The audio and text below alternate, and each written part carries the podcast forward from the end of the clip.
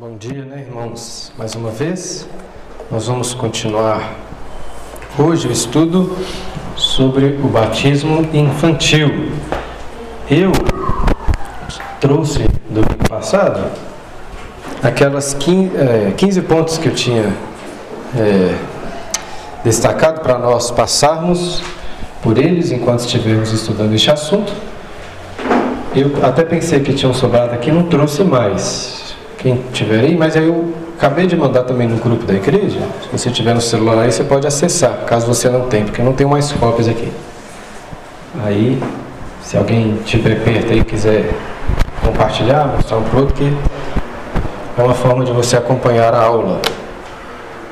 Mas eu mandei. Vocês receberam? Tem aí, aí? Chegou aí? Então, beleza. É, tá escuro. Vamos fazer uma oração para nós iniciarmos? Pai querido, graças te damos por esse dia, te agradecemos por podermos nos reunir nesse dia, o dia do Senhor, para juntos tratarmos agora, nessa manhã, sobre este assunto tão importante que diz respeito a um sacramento, a uma ordenança do Senhor para a tua igreja. Abençoa-nos, ó Deus, nessa tarefa de conhecermos melhor a tua palavra, aquilo que o Senhor tem para as nossas vidas e para a sua igreja. Abençoe também, ó Deus, que todo este conhecimento que formos adquirindo sirva, ó Deus, para a nossa santificação, para que possamos ser cada vez mais santos, dependentes do Senhor. É o que pedimos, ó Deus, em nome de Jesus. Amém. Lembrando então um pouco da o que vimos na semana passada, começamos a discutir e a tratar especificamente sobre o batismo infantil, batismo de crianças. Tratamos uma aula sobre o batismo de uma forma geral, e então começamos a tratar sobre a sessão 4 da Confissão de Fé, que fala sobre o batismo infantil. É uma sessão curta, no entanto, expliquei para os irmãos que gostaria de tomar algum tempo e entrar em detalhes por, por ser este um assunto mais controverso, vamos dizer assim, no meio evangélico e também né, até em outras igrejas que se denominam cristãs. E o que nós vimos na última semana? Aprendemos que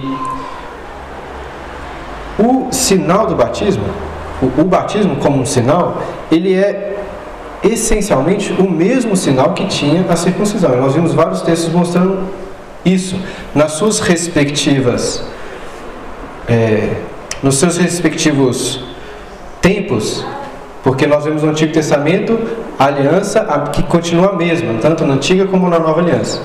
E nas suas respectivas administrações, o, a circuncisão ela tinha essencialmente o mesmo significado. É o que nós vimos aí, está tá no esboço, se vocês tiverem seis pontos que mostram. Porque tanto a circuncisão como o batismo apontam para a entrada, agora você faz parte do povo da aliança, apontam para a remissão dos pecados, para a santificação, para a consagração. Então percebemos que é possível fazer um paralelo entre o batismo e a circuncisão, nas suas respectivas administrações. Vimos também que Deus ele fez uma aliança da graça. A aliança de salvação é a mesma tanto no Antigo como no Novo Testamento. O que, que, que, isso significa na prática?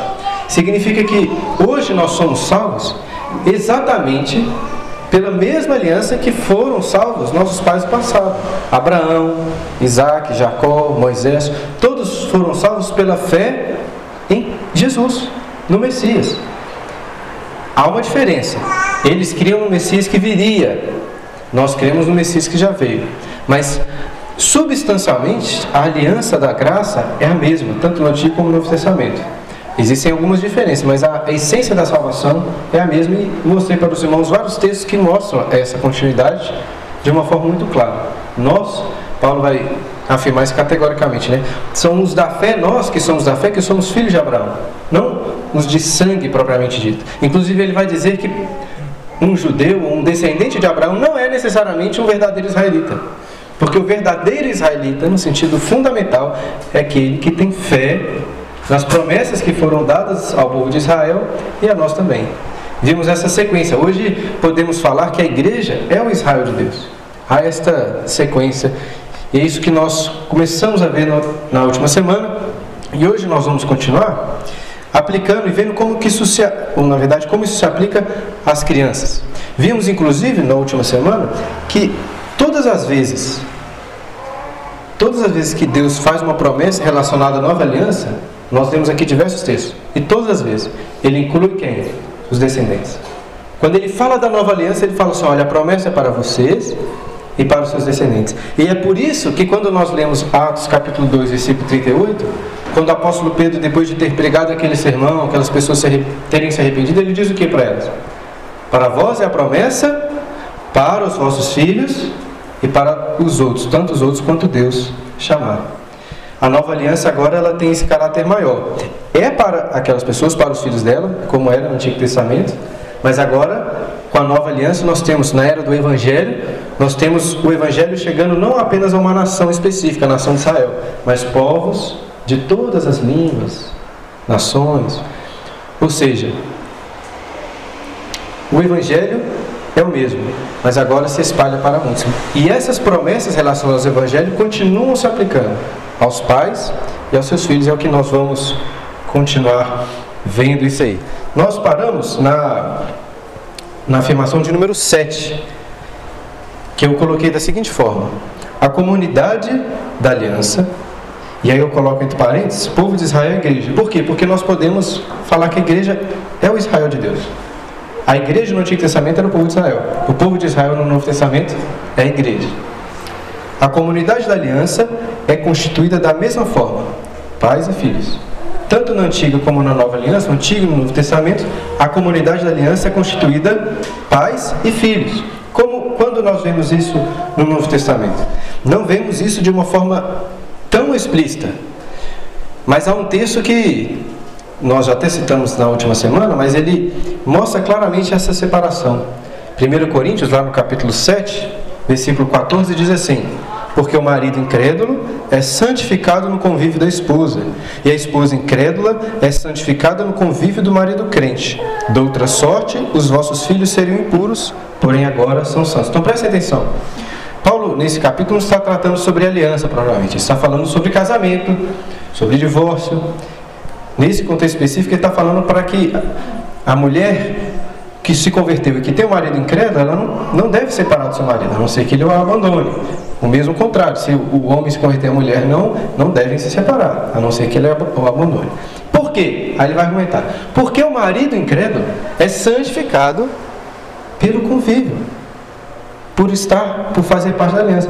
E aí ele estende dizendo que, de outra sorte, seus filhos seriam impuros, mas agora são santos. Percebem a diferença? Os filhos de um pai, pelo menos, que é crente, a Bíblia afirma categoricamente que são santos, são separados. Isso tem a ver com o fato de que eles fazem parte do contexto da aliança. Nascem num lar evangélico, com um pai ou uma mãe, ou os dois, que se comprometem em ensiná-lo nos caminhos do Senhor. Tem um texto também lá em Efésios, no capítulo 6, um texto muito conhecido, quando o apóstolo Paulo ensinando aquela igreja, ele trata, ele, ele se dirige a várias faixas etárias, vamos dizer assim, ou a várias classes.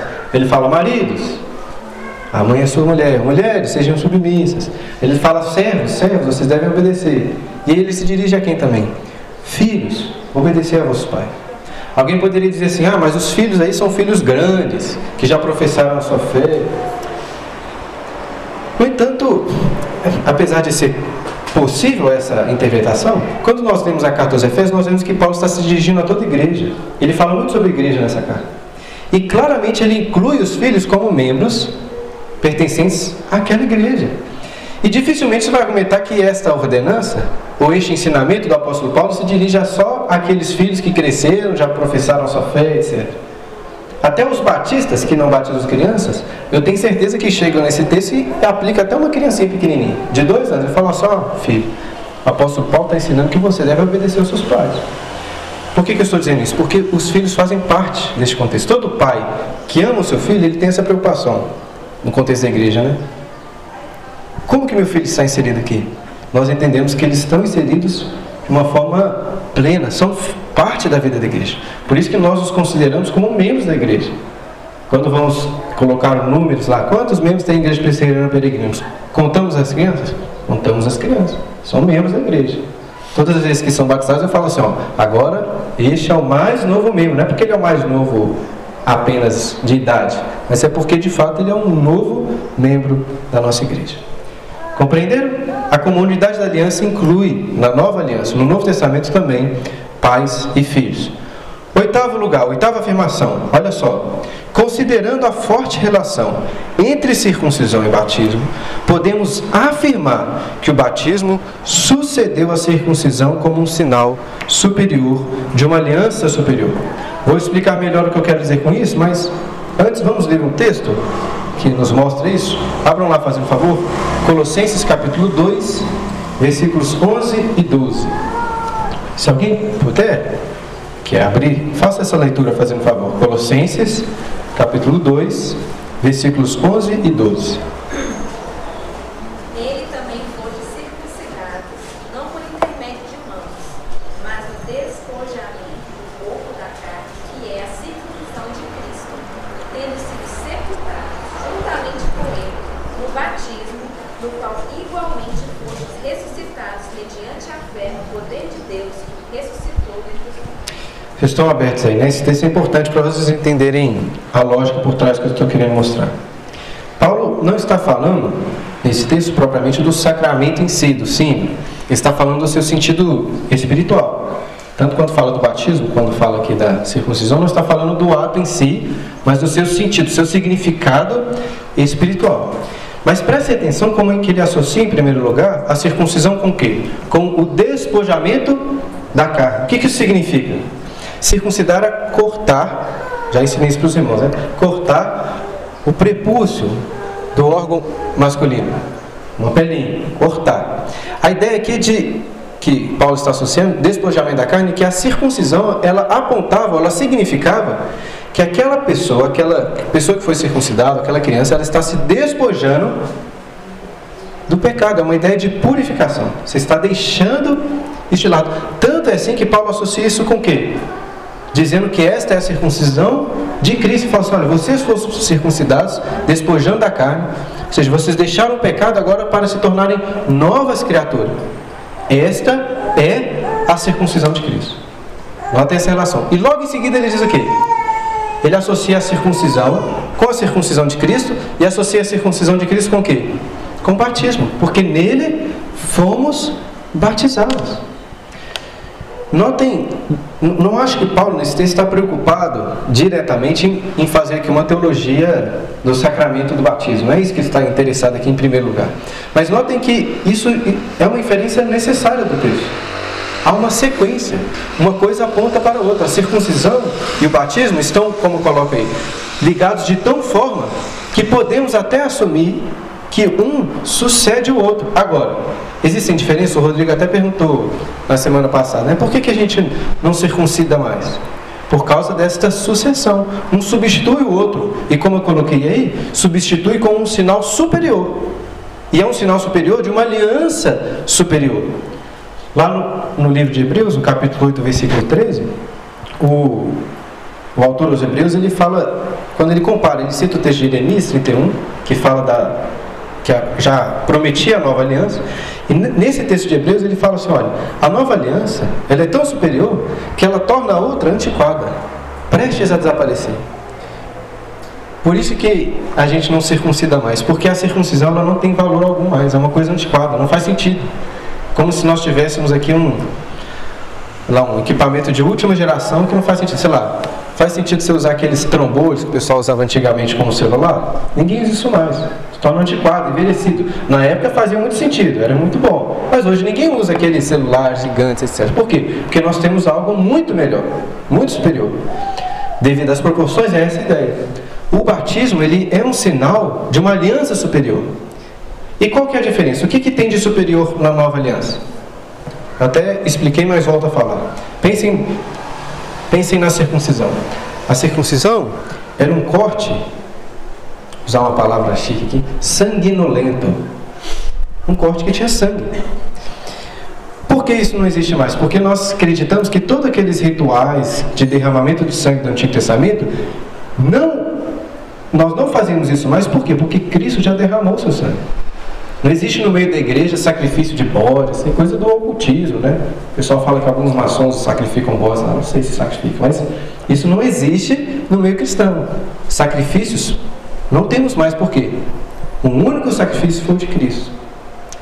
O batismo ele tem esse sinal superior, não aponta para um sacrifício constante que você tem que ser, se, ser sacrificado, ser cortado, derramar o sangue. O sangue já foi derramado, não precisa mais. Outra coisa, a circuncisão no órgão masculino apontava para a semente prometida em Gênesis capítulo 3, versículo 15. Mas o batismo ele aponta para uma semente, para um descendente que virá? Não, porque ele já veio. Então percebem como que o batismo ele é um sinal superior.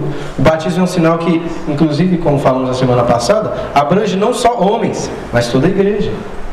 Então, é, esta é, eu acho que a relação que nós devemos fazer, considerando circuncisão e batismo nesta relação que eles têm entre eles, e um sendo um substituto, a continuação, um sucessor do outro.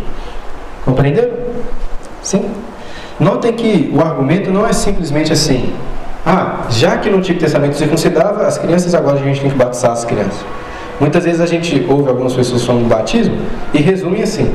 Ah, por que você batiza crianças? Ah, porque considerava crianças no Antigo Testamento. Notem que este argumento sozinho ele não faz muito sentido, mas quando você entende aliança, o significado de cada um, o que eles apontam, aí você consegue perceber essa relação. Não adianta apenas falar, ah, porque circuncidava tem que batizar, não. Agora, se, construindo todo este pensamento que nós fizemos desde o primeiro ponto, nós chegamos a uma conclusão firme, que essa é a posição adequada. Volto a repetir, este, meus irmãos, não é um assunto tão simples assim. Nó, que povo burro, esse povo que não entende batismo infantil, né? Está tão claro aqui nas escrituras, um negócio óbvio. Não é um assunto tão óbvio assim. Claro que mesmo se fosse óbvio, você não ia chamar os outros de burro, né? Só por causa disso. Mas o ponto é que não é algo tão óbvio assim. Mas quando nós olhamos todas essas informações bíblicas, olhamos toda a escritura, tanto Antigo como no Novo Testamento, interpretamos um à luz do outro, interpretamos o Antigo Testamento à luz do Novo. Mas precisamos do Antigo Testamento para interpretar de uma forma adequada o Novo também. Aí nós chegamos a essa conclusão. Acho que estamos seguros de que essa, pelo menos, é a posição melhor. E é, além de ser uma tradição histórica, é uma posição bíblica adequada. Continuando, isso é importante. Como considerar as, as crianças? Eu quero destacar para os irmãos alguns textos que mostram que as crianças no contexto da aliança, elas são consideradas como povo de Deus. Por exemplo, lá em Mateus, no capítulo 21, o Senhor Jesus cita o Salmo de número 8, versículo 2, que diz o quê? Da boca dos pequeninos, ele fala assim, vocês nunca leram o que diz lá o Salmo, né? Da boca de pequeninos e crianças de peito, tiraste o perfeito louvor. Como que isso pode acontecer? Estou querendo, estou citando esse para mostrar que no contexto da aliança, do povo de Deus, as crianças elas são consideradas como o povo de Deus. Outro texto, Salmo 22, versículo 9 e 10, diz assim, aquele salmo messiânico, né, mas Davi dizendo assim, contudo, tu és quem me fez nascer, e me preservaste, estando eu ainda ao seio de minha mãe. A ti me entreguei desde o meu nascimento, desde o ventre de minha mãe, tu és meu Deus. Por quê? Porque a mãe dele pertencia a Deus, era do povo de Deus. Então, desde o ventre, ele já fazia parte do povo de Deus. Ezequiel capítulo 16, versículo 20. Demais, este, só para explicar antes. Ezequiel 16 é um dos textos mais, se vocês me entendem, terríveis das Escrituras. Não sei se vocês lembram desse texto, é um capítulo longo que Deus descreve o povo como uma mulher que foi abandonada na sua infância, uma criança que foi abandonada, ele pegou aquela criança para si, cuidou dela, a vestiu, aí quando ela cresceu se casou com ela, e aí depois ela começa a traí-lo e é uma coisa assim, é uma descrição até gráfica e terrível do, da, da idolatria, do pecado, né? comparando aquela mulher com uma prostituta, na verdade, falando que ela é pior que uma prostituta, porque a prostituta ela recebe porque ela faz. Mas se vocês nem. Isso é pior que uma prostituta que vocês fazem oferecendo ainda dinheiro para as pessoas é, fazerem essas coisas com vocês. E aí, nesse contexto, ele vai chamar a atenção do povo, porque muitas vezes, no pecado da idolatria, eles sacrificavam seus filhos, chegavam a cometer um, uma abominação, né? Igual, infelizmente, nós temos visto muito também nos nossos dias. E ele diz assim para o seu povo: Olha como que ele chama essas crianças que foram sacrificadas. Versículo 20, Ezequiel 16, 20. Demais, tomaste a teus filhos e tuas filhas, que me geraste, os sacrificastes a elas para serem consumidos. Agora é pequena a tua prostituição? Olha, ele está falando agora desses crianças que foram sacrificadas como filhos deles, né? Mas olha o que diz o versículo 21. Matastes a meus filhos e os entregastes a elas como oferta pelo fogo. Deus está chamando essas crianças que foram sacrificadas como filhos dele, são meus filhos. Aquelas crianças que o povo estava sacrificando ao Moloque eram filhos de Deus. Ele os considera como filhos.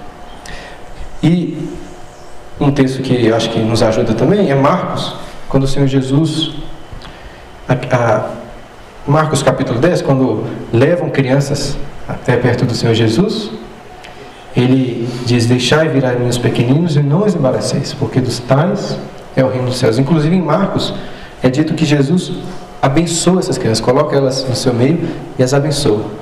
Este é um texto importante. Depois você confere lá, Marcos capítulo 10, versículo 13 e 16. Por quê? Em primeiro lugar, são crianças que estão ali. Em segundo lugar, essas crianças elas não foram lá por conta própria.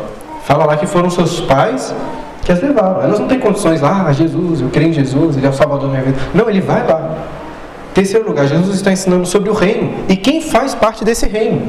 E quem faz parte? Ele usa aquelas crianças como exemplo de pessoas que fazem parte. Notem que ele está considerando aquelas crianças filhas de pessoas que creem no Senhor Jesus como parte desse reino. E em quarto lugar, ele abençoa essas crianças. Como que Jesus vai abençoar uma criança que não dá para saber se ela é crente, se ela não é? Por causa deste contexto, porque são filhas, filhos trazidos por pessoas que creem.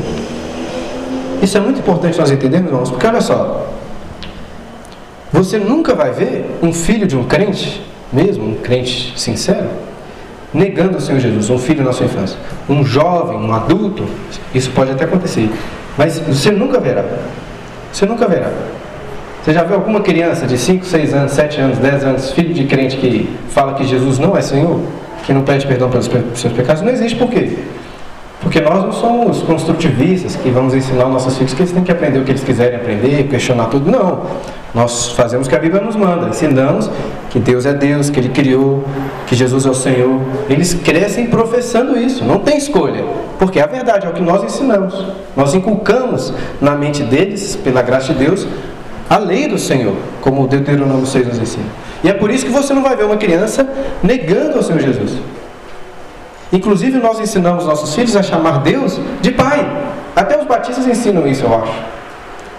Seria uma blasfêmia você falar para um não crente, uma pessoa que você sabe que não é crente, uma pessoa que você não tem dúvida, chamar Deus de Pai.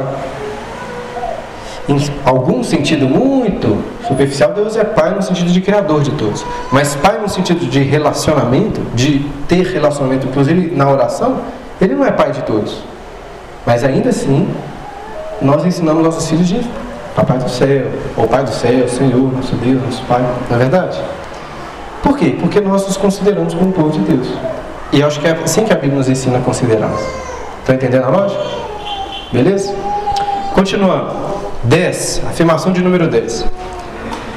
Esta é uma questão importante para nós entendermos, inclusive dentro da teologia reformada, que defendemos aqui a ideia de eleição, Aqueles que são salvos não podem perder a sua salvação, perseverando os santos. No entanto, como coloca aí, é possível que uma criança, até um adulto, mas uma criança batizada, se afaste da aliança. Está escrito errado aí? Está duas vezes da aliança? Não. Só no meu aqui que está. Meu tá, é possível que uma criança batizada se afaste da aliança da aliança. Mas só está da aliança aí, né? Então tá certo. É possível que uma criança se afaste da aliança? Sim, é possível. Por quê? Quando nós batizamos nossos filhos, não estamos convictos, plenamente certos de que elas fazem parte do, dos eleitos de Deus, que elas de fato irão para o céu. Nós cremos em promessas que dizem respeito ao céu, nós vamos ver isso daqui a pouco, mas nós não cremos que é necessário que ela seja salva. E aí, mais uma vez, nós temos que olhar para o Antigo Testamento, porque até o autor dos Hebreus vai mostrar muito essa relação. Se você quer aprender sobre a possibilidade, essa ideia de sair do contexto da aliança, quebrar a aliança, se afastar da aliança, apostatar da fé, leia o livro aos Hebreus. Ele fala muito sobre isso. E faz isso comparando com o Antigo Testamento. Falando com aquelas pessoas que receberam as promessas de Deus, mas negaram, se afastaram. E ele escreve isso para falar assim: olha, não façam o mesmo. E um dos motivos que ele coloca para eles, eles não fazerem o mesmo é o seguinte: se vocês fizerem isso, vocês não têm ideia de quão terrível é o castigo. Por um lado, o autor dos Hebreus ensina aquela igreja, aquele povo, que a aliança, a nova aliança em Cristo é muito superior. São bênçãos superiores. Ela é melhor. Por outro lado, por ser uma aliança superior, você se afastar dela é ainda pior. Ele fala assim: ó, na antiga aliança, quem se afastava merecia a morte. Quão pior é você se afastar, apostatar da nova aliança. Olha o que ele diz em Hebreus capítulo 10, versículos 28 e 29. Ele diz assim: olha, sem misericórdia morre pelo depoimento de duas ou três testemunhas quem tiver rejeitado a lei de Moisés. Falando da lei do Antigo Testamento, essa ideia comparando, né? Ou seja, morre aquele que tiver rejeitado a lei. Aí ele continua: De quanto mais severo o castigo, julgai vós, será considerado digno aquele que calcou aos pés o Filho de Deus e profanou o sangue da aliança com o qual foi santificado e ultrajou o Espírito da graça. Ou seja, se no Antigo Testamento era ruim apostatar da fé, quão pior é apostatar, como ele coloca aqui, inclusive, profanar o sangue da aliança com o qual foi santificado. Percebam que o autor dos Hebreus está claramente levantando essa possibilidade de alguém profanar o sangue da aliança com o qual foi santificado. Não vou entrar aqui em detalhes do que isso significa, já tratamos sobre esses textos quando aprendemos sobre a perseverança dos santos. Aqui não está falando sobre perder a salvação, mas aqui está falando exatamente sobre o que nós vemos acontecendo, muitas vezes, o que acontecia no povo do Antigo Testamento. Pessoas que faziam parte do povo, ou no nosso contexto, pessoas que faziam parte da igreja, pareciam ser um dos nossos, até mudaram de vida. Lá em 2 Pedro capítulo 3 ele fala isso, pessoas que vieram para nós, mudaram seus costumes, deixaram seus pecados, mas voltaram aos seus pecados, são como o cão que volta ao seu vômito, a porca que volta à lavação. Então é possível que uma criança que cresce no contexto da aliança se afaste da aliança? É possível. Por quê, irmãos? Porque quando falamos do contexto da aliança, até para ficar claro, é como se fosse um. É como se a aliança fosse um círculo maior do que a eleição. A proporção aqui não sei qual é, tá? Só entendo a ideia. É possível que alguma criança que esteja inserida no contexto da aliança saia dela. É possível que uma criança eleita apostate da fé? Não. Mas é possível que uma criança que faça parte do contexto da aliança se afaste da aliança? É possível. Outro texto que fala isso é lá em Romanos, no capítulo 11. A gente falou dele a semana passada. Vou citá-lo novamente. Depois você abre lá. Romanos, capítulo 11, versículos 17 a 24. Até tinha esquecido qual era a árvore. E esqueci de novo, mas é videira, oliveira. Oliveira. O que, que o Paulo está tratando? Ele está falando sobre o povo de Israel. E, na verdade, ele está se dirigindo àquelas pessoas falando assim: e, e os judeus mesmo? Qual que é a dos judeus? Né? Eles receberam os oráculos de Deus, eles são povo de Deus. E aí, o que, que vai ser deles?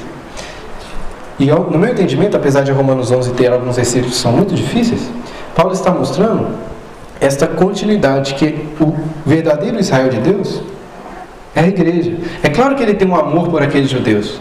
No começo do capítulo 9, quando ele começa a tratar desse assunto, ele diz até assim: que ele sofre tanto por aquelas pessoas que assim: eu preferia ser anátema, amaldiçoado por amor dos meus irmãos, para que aqueles judeus de sangue, né, meus compatriotas, ele falar, fossem salvos. Está falando dos judeus, mas está mostrando que os judeus O povo de Deus, Israel de Deus, é como esta oliveira. E que alguns ramos que apostataram foram quebrados. E alguns ramos, os gentios, foram enxertados. E inclusive ele vira para esses gentios e fala assim: olha, se Deus não poupou os ramos naturais, ou seja, se um judeu que é judeu natural, que apostatou da aliança, que apostatou da fé, ele não poupou, ou seja, ele quebrou e lançou fora, Pensem bem vocês, porque se ele fez isso com um ramo natural, não vai fazer isso com um ramo que não é natural, que foi enxertado? Vai fazer também. Ou seja, Paulo está alertando sobre este mesmo perigo. O perigo de fazer parte desta oliveira, que aqui, ao meu ver, é uma ilustração deste contexto da aliança, fazer parte, mas apostatar da fé. Tranquilo? Deu para entender a ideia? Depois vocês conferem, acho que é no versículo 22 que ele faz essa exaltação sobre ser é, é, permanecer, né, o perigo de ser cobrado. E como lidar com isso? Como lidar com a possibilidade de nossos filhos se apostatarem da fé? Da mesma forma como fazemos com adultos, exortarem a perseverar. Nós temos que ensinar nossos filhos e exortá-los. Vocês devem perseverar, vocês cresceram, vocês conhecem o Evangelho. Vocês devem perseverar, vocês devem voltar para este Evangelho. Décima primeira, esta é um, uma afirmação importante que até aqui eu vou um pouco em contra a grande maioria dos que defendem batismo infantil, pelo menos na questão da ênfase.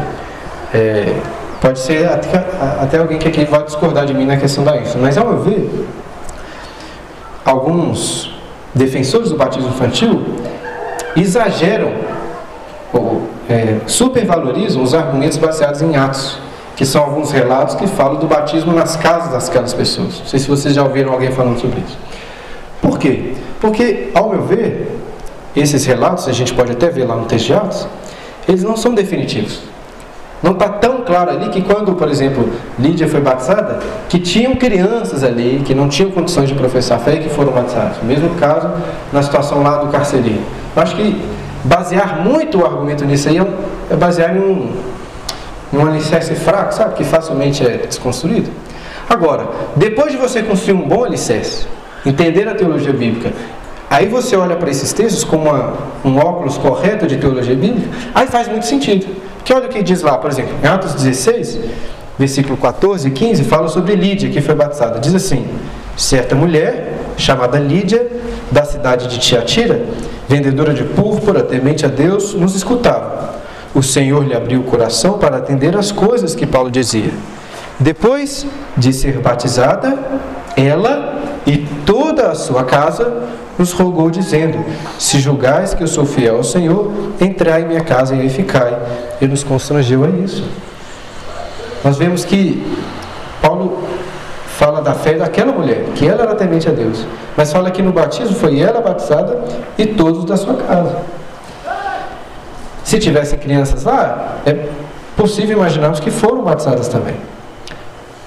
É claro, evidente no texto? Não é. Mas, quando nós lemos lá em Atos 2 que a promessa era para os filhos também, nós entendemos que isso naturalmente poderia ter acontecido. Agora, Atos ainda 16, versículo 30, quando fala do carcereiro, que diz assim: Depois, trazendo-os para fora, disse: Senhores, que devo fazer para que seja salvo? Responderam: Crê no Senhor Jesus e será salvo tu e a tua casa. Eles pregaram a palavra de Deus e a todos de sua casa. Naquela mesma hora da noite, cuidando deles, lavou-lhe os vergões e os açoites. A seguir foi ele batizado e todos os seus. Então nós vemos batismos de casas. Paulo em 1 Coríntios, também no capítulo 1, eu não anotei aqui, quando ele fala, estou lembrando agora, ele fala lá que não batizou. Pessoal, graças a Deus que eu não batizei. Eu graças a Deus que eu não batizei nenhum de vocês, a não ser a casa de Estéfanos, se não me engano, e a casa de uma outra pessoa lá. Mas fora esse, não batizou ninguém. E por que eu estou citando esse versículo? Porque ele fala lá que batizou quem? Estéfano, a casa dele. Então percebam como que essa ideia de batismo familiar é uma linguagem comum no Novo Testamento. 12, afirmação de número 12. Aqui nós vamos começar a concluir resumindo, ou seja, fechando tudo que nós vimos até agora. O batismo se refere primariamente à obra de Cristo, uma referência certa e incondicional. Uma pausa aqui. Nós já vimos isso quando tratamos sobre o sacramento do batismo de uma forma geral. Todo sacramento, batismo e ceia, eles apontam primariamente para algo certo, que não depende de quem está recebendo aquele batismo, que aponta para a obra do Senhor Jesus. Então, todo batismo, até de um adulto que é batizado porque não tem fé alguma, aquele batismo é um batismo válido no sentido que ele aponta para aquilo que Cristo fez. E, e para o fato de que a salvação é garantida às pessoas que nele creem. Que a salvação não é por obras. Que a salvação não depende de outra coisa a não ser crer na obra do Senhor Jesus. Então o batismo ele aponta para isso. Sempre, todas as vezes.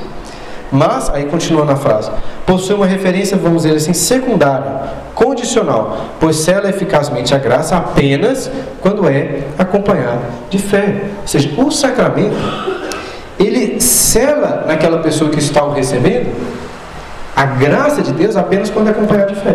Pensa no sacramento da ceia. A graça da ceia, o alimento espiritual, é alimento para todos que recebem? Não, porque Paulo vai ensinar em 1 Coríntios 11 que quem recebe indignamente toma juízo para si. Então, se não há uma fé sincera em receber aquele alimento, ele não recebe a graça. O, o sacramento não deixa de existir, tanto que ele mesmo tem um valor negativo para aquela pessoa, um castigo. Mas perceba o que eu quero mostrar. É verdadeira, sincera graça da salvação, da purificação, da regeneração em toda a sua plenitude, apenas quando é acompanhada de fé.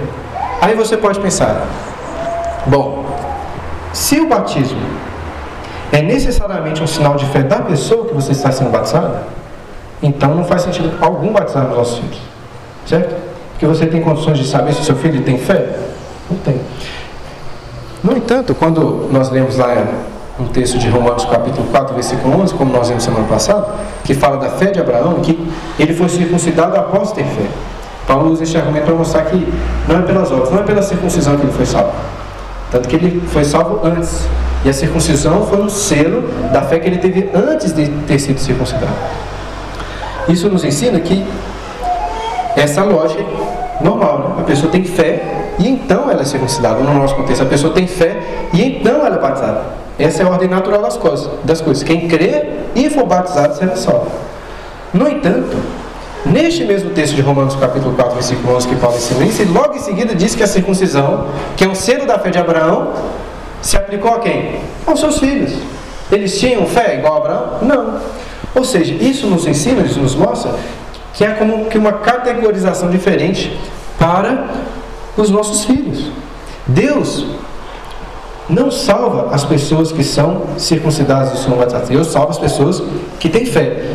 No entanto, mesmo sem fé, Isaac foi batizado. Oh, desculpa, foi circuncidado. Esaú, até aqueles que não faziam parte, que foram rejeitados, foram circuncidados. Por quê? Porque nasceram naquele contexto. Estão entendendo o que eu quero dizer? Isso nos ensina que os requisitos para que as crianças sejam batizadas ou não não devem ser encontrados na fé, não são baseados na fé daquela criança. Devem ser encontrados em outro lugar. E que outro lugar é esse? Na fé dos pais. É necessário que o pai seja crente, senão o batismo não tem valor algum. A Igreja Católica, inclusive, aceita batismos desde que a pessoa tenha um padrinho. Às vezes os pais não são crentes, mas tem uma pessoa que é o padrinho dela, né? que é um crente que vai ensinar. Né? Aí eles até aceitam. Nós entendemos que essa referência que a Bíblia nos coloca em relação aos pais, porque apesar de uma, uma pessoa próxima da família poder ensinar os filhos e vai à igreja, se os pais não são crentes, dificilmente isso vai se aplicar, né? É preciso um ensino constante. Aí nós vamos para a afirmação de número 13, que faz uma pergunta muito importante. Estamos falando que o batismo é um selo, certo? A pergunta é: quando nós batizamos uma criança, o que é selado ali? O que é sinalizado é selado naquela criança. Eu coloquei. O batismo sinaliza e sela as promessas da aliança relacionada aos filhos dos fiéis, sendo eficaz no tempo apropriado. Duas coisas importantes. Primeiro, as crianças não herdam a salvação dos pais. Salvação não é hereditária. Certo? Salvação é pela fé e pela fé somente. Mas o que é selado naquelas crianças? O que é comunicado ali? Elas herdam as promessas divinas, da graça, dos privilégios daqueles que fazem parte do deles. Segundo lugar, herdam uma segurança de que o favor divino, a graça de Deus, se dirige a elas de uma forma especial. Elas não são impuras, como Paulo fala em 1 Coríntios, mas são santas. Herdam os privilégios de fazer parte da, da igreja, do povo de Deus. E herdam o privilégio de terem o direito aos meios de graça. As crianças não ouvem a palavra de Deus, as, pessoas, as crianças não oram conosco, elas estão constantemente participando dos meios de graça, ou seja, ela está inserida no contexto da aliança. E notem agora a segunda coisa. Olha como que eu coloquei importante isso no final. Sendo eficaz no tempo apropriado. E aqui por eficaz estou falando sobre a eficácia da salvação. E teve duas sessões que nós não tratamos quando falamos sobre batismo, que são as sessões 5 e 6, mas que agora elas fazem muito sentido. Olha o que diz a sessão de número 6, na verdade, da confissão sobre o batismo. Olha só. A eficácia do batismo não se limita ao momento em que é administrado, ou seja, está falando aqui da salvação. Pensa no adulto. O adulto é regenerado quando ele é batizado? Necessariamente? É naquele momento que você foi batizado que seu coração foi regenerado? Não. Certo? Não depende daquele momento. Seu coração foi regenerado quando você teve fé. Então não é, não depende exatamente do momento em que o batismo é administrado. Contudo, pelo devido uso dessa ordenança, a graça prometida é não somente oferecida, mas realmente manifestada e conferida pelo Espírito Santo a quem ela pertence, adultos ou crianças, segundo o conselho da própria vontade de Deus, em seu tempo determinado. Destrinchar isso aqui. O que está dizendo a confissão? Que, apesar de não ser naquele tempo apropriado, a graça que é ali significada, sei lá, ela o Espírito Santo tem poder, autonomia, para no tempo determinado torná-la eficaz. O que isso significa para os nossos filhos? Que quando Deus regenerar o coração deles, se ele não tiver já regenerado na infância, isso pode acontecer, nós vamos supor que o coração de uma criança seja regenerado com 10 anos. Se converteu ali, naquele momento. Foi regenerado naquele momento, certo? O batismo dela, que ela foi selada, ele já apontava para tudo isso que aconteceu na vida dela, mas agora, num tempo determinado, se tornou plenamente eficaz. Percebe o que é a ideia aqui? Ela foi batizada já, está selada, mas no tempo apropriado, este selo se tornou plenamente eficaz. Quando ela se converteu, quando ela teve seu coração regenerado. Tranquilo? Assim, irmãos, eu tento resumir ainda que tenham sido duas aulas, o que nós, a nossa igreja, e eu particularmente, mas a nossa igreja, a nossa confissão entende sobre o batismo infantil. Tem dois últimos pontos que dizem respeito às questões práticas. Em primeiro lugar, os pais possuem grande dever e responsabilidade para com os filhos batizados. Isso aqui é muito importante. Eu falei um pouco na semana passada e volto a repetir. Assim, nós temos que confessar infelizmente, muitas pessoas, muitos pais levam seus filhos para serem batizados por acharem que é uma cerimônia bonitinha. É. Alguns até por acreditarem talvez que seja uma água mágica ali que vai de alguma forma, sabe, prevenir o seu filho de fazer coisa errada. Muitos pais trazem os filhos ao batismo sem nenhum comprometimento com Deus. E quando isso acontece, um, fica um sinal vazio mesmo como dissemos, não depende da fé da criança, depende da fé dos pais. E se os pais têm uma fé morta, uma fé muito frágil, sem um compromisso verdadeiro, de que, que vai valer aquele batismo? Acho que até de condenação, até como, vai contar como negativo. E a Bíblia nos ensina, de uma forma indireta, que é uma bênção quando os pais ensinam os seus filhos, de fato, o caminho do Senhor, e que Deus vai abençoar. Deus vai permanecer, fazer com que seus filhos permaneçam na fé. É, Paulo, por exemplo, quando fala sobre os líderes, tanto em 1 Timóteo quanto no livro de Tito, ele fala lá em Timóteo que os presbíteros devem ser pessoas que criem seus filhos sob disciplina.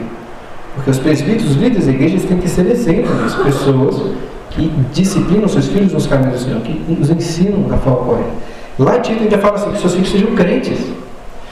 Não acredito que isso se aplica de uma forma vamos dizer assim, tão definitiva a ponto de que um jovem adulto que já saiu de casa se apostatou da fé, um presbítero ou um pastor não pode ser pastor por causa disso. Mas se tem uma pessoa que se candidata a presbiteriano, tem uma pessoa que mora na casa dela, lá, com 13 anos, com 14 anos, um menino. Ah, e, e, e, aquele menino claramente nega o Senhor Jesus, não quer saber de Deus, não quer saber das coisas da igreja. Não faz sentido algum, porque há uma falha aí. Pode saber que tem uma falha. Se um jovem, um adulto se constatar, não necessariamente é uma falha. Pode ser que sim, pode ser que não. Dá para saber, pelo menos superficialmente. Agora, uma criança que está na casa com 10, 12 anos, que não, sabe, que não, é, que, que abandona o Senhor Jesus, não quer saber de nada, que não, você percebe que é uma falha dos pais. Entendeu o que eu estou dizendo? É isso que o apóstolo ensina. E existe claramente um provérbio que não é uma promessa clara, perfeita, mas é um princípio muito real que a Bíblia nos ensina. Ensina seus filhos nos caminhos em que eles devem andar. Quando crescerem, não irão se desviar. Isso é uma promessa que Deus nos dá agora. Uma promessa que diz respeito também à nossa responsabilidade. A questão é que muitas vezes nós achamos que a salvação, por ser concedida por Deus, por ser pela graça somente, não envolve esforço, não envolve as circunstâncias. Assim, acho que os irmãos têm uma compreensão clara de que eu prezo muito pela doutrina da soberania de Deus. De forma alguma, espero negar isso aqui. Mas Deus salva soberanamente, pela graça, através de meios. Ele se utiliza de meios. E Deus quer salvar os nossos filhos através dos pais, da disciplina, do ensino. É por isso que é uma responsabilidade tão grande. Tem um pastor chamado Richard Cecil, que ele diz assim, olha, olha isso que ele fala relacionado ao batismo infantil. Levamos nossos filhos a Cristo quando ensinamos eles a lerem as Escrituras, quando os trazemos para a casa de Deus, quando oramos com eles e por eles. Você realmente quer que seus filhos sejam salvos? Então, trate-os como plantas que você deve cuidar para florescer. Você as coloca no sol e dá a elas água. Você as coloca em um lugar seguro e as protege de ventos muito fortes. Tragam seus filhos para debaixo do sol da justiça Usague com instrução contínua, proteja-os da contaminação do mundo e dos ventos fortes da tentação. Achei essa relação muito boa porque quem que faz aquela planta crescer? É Deus. Mas se você não abar, se você não proteger do vento, se você não colocar num lugar que tenha sol, ela não vai crescer. Percebe a relação? É Deus que faz crescer, mas ele se utiliza de meios. Deus até pode fazer uma planta crescer. Deus pode salvar uma criança apesar dos pais. Mas o meio ordinário é responsável dos pais. E para finalizar, não só é responsável dos pais, mas da igreja. Poderia até dizer que a, a igreja sim é a verdadeira madrinha do batismo. A gente não tem esse negócio de padrinho, padrinho fica dos romanos, né? Mas por quê? Porque não é uma pessoa, é toda a igreja que se responsabiliza. Então, muitas vezes as crianças crescem em caminhos tortuosos por culpa dos pais, mas não só por culpa dos pais por culpa da igreja. Por culpa da igreja que não orienta os pais de forma adequada, por culpa da igreja que também não orienta as crianças de forma adequada, que não prega fielmente a palavra de Deus, que não ensina corretamente a responsabilidade dos pais. Então a culpa é dupla, não só dos pais, mas como da igreja também. E eu estou falando dessa noção de culpa para nos levantar a responsabilidade. Nós, como pais, temos um grande presente em nossas mãos, com nossos filhos, mas que exigem de nós uma grande responsabilidade, um grande dever. Os pais, eu trabalhei com crianças um tempo lá na primeira igreja, muitas vezes ficava triste por perceber, em algumas situações, assim, que claramente existe uma preocupação muito grande dos pais. Eles se esforçam, ralam, atrapalham, suam, por coisas que são benéficas, que são boas. Para que os filhos tenham uma boa educação, para que os filhos tenham uma boa alimentação, uma boa saúde. Tem que fazer isso mesmo, é ótimo. Mas o que eu achava interessante é que todo esse esforço que eles faziam por coisas que são importantes não era o mesmo, era muito inferior para aquilo que era mais importante, que é a salvação dos seus filhos. Nossos filhos são como plantas, nós temos que aguardá-los para que eles sejam salvos. A salvação deles, não me entendam mal, depende de nós. Não como meios eficazes, mas como meios, instrumentos nas mãos de Deus para a salvação deles. Isso é uma certeza segura que seu filho não vai se desviar? Não é mas é uma certeza segura de que Deus vai abençoá-los? Que existem promessas de exigem respeito aos seus filhos? Sim. E nós, baseados nessa certeza, nessa, o fato que eles estão aqui aprendendo conosco, que nós nos batizamos. E pedindo, inclusive, a graça de Deus. O batismo é um meio de graça. O batismo. Qual que é a diferença de uma criança batista, filho de um batista, e uma criança filho de um presbiteriano? Os dois não vão à igreja? Os dois não aprendem a lei de Deus? Né? Imagina um pai. Sim, tem alguma diferença? Tem, porque fato que são batizados. Imagine a seguinte situação: dois jovens, dois rapazes e duas moças que se comprometeram em amor uns com os outros. Querem se casar. O jovem com a, a jovem, com a mulher, o, dois, dois casais. Um desses rapazes, para selar o compromisso, ele comprou um anel e se noivou. Colocou no, na, no, no dedo do seu esposo. O outro não fez isso. Os dois não se casaram. Os dois têm um comprometimento ali. Mas vocês conseguem perceber uma diferença? Certo? Ah, Existe um elemento a mais ali. Não que seja perfeitamente paralelo, mas vocês entenderam? Batismo é uma lei de graça que Deus instituiu para abençoar a vida dos nossos filhos. É por isso que nós batizamos, crendo que isso vai auxiliar, vai ajudar na salvação deles, né, né, na graça que é oferecida. Isso não significa que filhos de pais batistas não vão ser salvos, porque também a eles se aplica o comprometimento, mas não de uma forma tão plena como nós assim fazemos. Beleza? Tem algumas objeções aí, não dar tempo de passar por elas. A gente já passou por uma nas perguntas, talvez alguém levante outra aí. Mas todas as objeções elas foram respondidas à medida que eu expus aí. Alguma dúvida? Alguém quer fazer algum questionamento do nosso horário aí? Alguma pergunta? Não? Semana passada teve muitas. Hoje Dúvida? Não? Sim?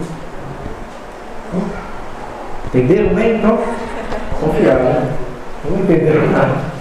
Bruno, existe, existe, existe alguma idade apropriada para batizar os filhos? Para batizar? Para batizar os filhos, porque muitas vezes a gente vê pais dentro da igreja crentes, mas que postergam, postergando esse crianças com 4 anos, 3 anos ainda não foram batizadas. Existe alguma, Entendi. Algum conselho sobre isso? Boa. Excelente pergunta. É, assim, uma, uma criança, como você disse, de 3 ou 4 anos que não foi batizada ainda, eu não consigo pensar nenhum outro motivo que o pai levantaria, a não ser que ele não crê muito no batismo, não foi orientado de uma forma adequada. O que eu acho que às vezes pode acontecer é que quando os filhos nascem, aquela confusão, né? dificuldade, não dorme direito e tal, até vir a igreja, até marcar. Alguns podem falar assim, ah, será que tem que batizar mais cedo? Não existe uma regra tão clara, né? Tem crianças que foram batizadas com 30 dias, com poucos, né? O Aurélio, por exemplo, tadinho, gostou de ser batizado. Ficou pagão o tempo? Ficou, porque a gente marcou o batismo dele, aí o pai da Clara ficou doente. Aí remarcando, só uns 30 dias depois, aí o pai da Clara faleceu. Aí ele foi batizado lá com uns 3 meses, né? Assim, a gente não é igual os romanos. Os, os romanos são muito preocupados em, por exemplo, um, uma criança que nasce quase morrendo. Existem padres que ficam nas, nas nos hospitais e que muitas vezes eles, sabendo que estão à morte deles, vão lá. Inclusive, pela doutrina católica, o padre nem precisa pedir permissão aos pais em situações emergenciais. Ele pode ir lá batizar. Então vocês ficam de olho aí, se acontecer. Deixa batizar não. Mas pergunta difícil, assim. Eu não sei se tem uma idade adequada. Tem que ser o mais rápido possível, eu acho. Acho que a minha resposta é isso. O mais rápido que der. Não faz sentido você trazer a sua criança à igreja se for trazer, traz para ser batizado, né? marca de uma vez. Não estou falando que se é a primeira vez, né? mas assim, não vai trazer a sua criança aqui na igreja um milhão de vezes um, até se batizar. Quando eu vier para a igreja, eu batizo. Né? Tranquilo. O pessoal que tem batizado aqui tem sido rápido, né? As criancinhas pequenininhas. Agora, dois anos, não sei por que, que o pai iria esperar tanto tempo. Né? Você já ouviu alguém falar sobre isso? Você sabe de algum motivo? Assim, eu não consigo nem pensar por que, que ele diria. Sabe? Ó, vocês ajudem. Não, e, e, é isso mesmo. E os líderes da igreja, né, os presbíteros especialmente, têm que ficar atentos, porque perceber o que está postergando, postergando, né, por, sem motivos lícitos, os pais têm que ser abordados para serem instruídos. Está é. Tá faltando alguma coisa. Os pais não. Por que vocês não? A pergunta vai ser essa mesmo. Por que pais que vocês não querem trazer ainda? Então, ah, não. Porque não concorda, só pode. Exatamente. Então eles têm que ser admoestados e instruídos nesse sentido. É. Ou porque não concorda, ou sei lá, porque é muito preguiçoso, não sei. Sei lá. Tá frio, né? Alguém quer fazer outra pergunta? É água fria, meu filho, né? Tá agindo meu filho. Água suja que não é passada lá pelo purificador de água. Alguém? Mais uma pergunta? Temos dois minutos? Dou-lhe uma, dou-lhe duas. Não? Então, vamos encerrar com uma oração. Vou pedir o César, por favor. Senhor nosso Deus e Pai, nós te louvamos, te agradecemos mais uma vez pelo dia do Senhor. Obrigado, Pai, pelo dia tão gostoso, aprazível. E pedimos, ó Pai, que o Senhor aplique a doutrina dos nossos corações, os textos todos expostos e o assunto em si. Se alguém aqui ainda tem alguma dúvida aqui, que o Senhor possa estar incomodando no sentido de esclarecer essa dúvida à luz das Escrituras e buscando também aconselhamento e orientação dos líderes da igreja, especialmente do pastor Bruno, e que, ó Pai, esse assunto que divide sim a igreja do Senhor entre irmãos batistas, que não seja motivo de maior celeuma ou de embates com esses irmãos amados, queridos, mas que aqueles que, ó Pai, eh, estão no meio presbiteriano, reformado, possam ter a convicção, não fazer isso por constrangimento, mas entendendo a bênção que é essa doutrina, entendendo efetivamente o que é aliança e a graça do Senhor, que manifesta-se também na vida dos nossos filhos, não obrigatoriamente salvando-os, mas usufruindo eles, ó Pai, dos meios de graça e da bênção do Senhor em várias áreas das suas vidas. Ó Pai, nos dê condições de guardarmos o restante do dia do Senhor, preparando-nos para o culto que prestaremos logo mais à tarde. Com o perdão dos nossos pecados, nós oramos em nome de Jesus.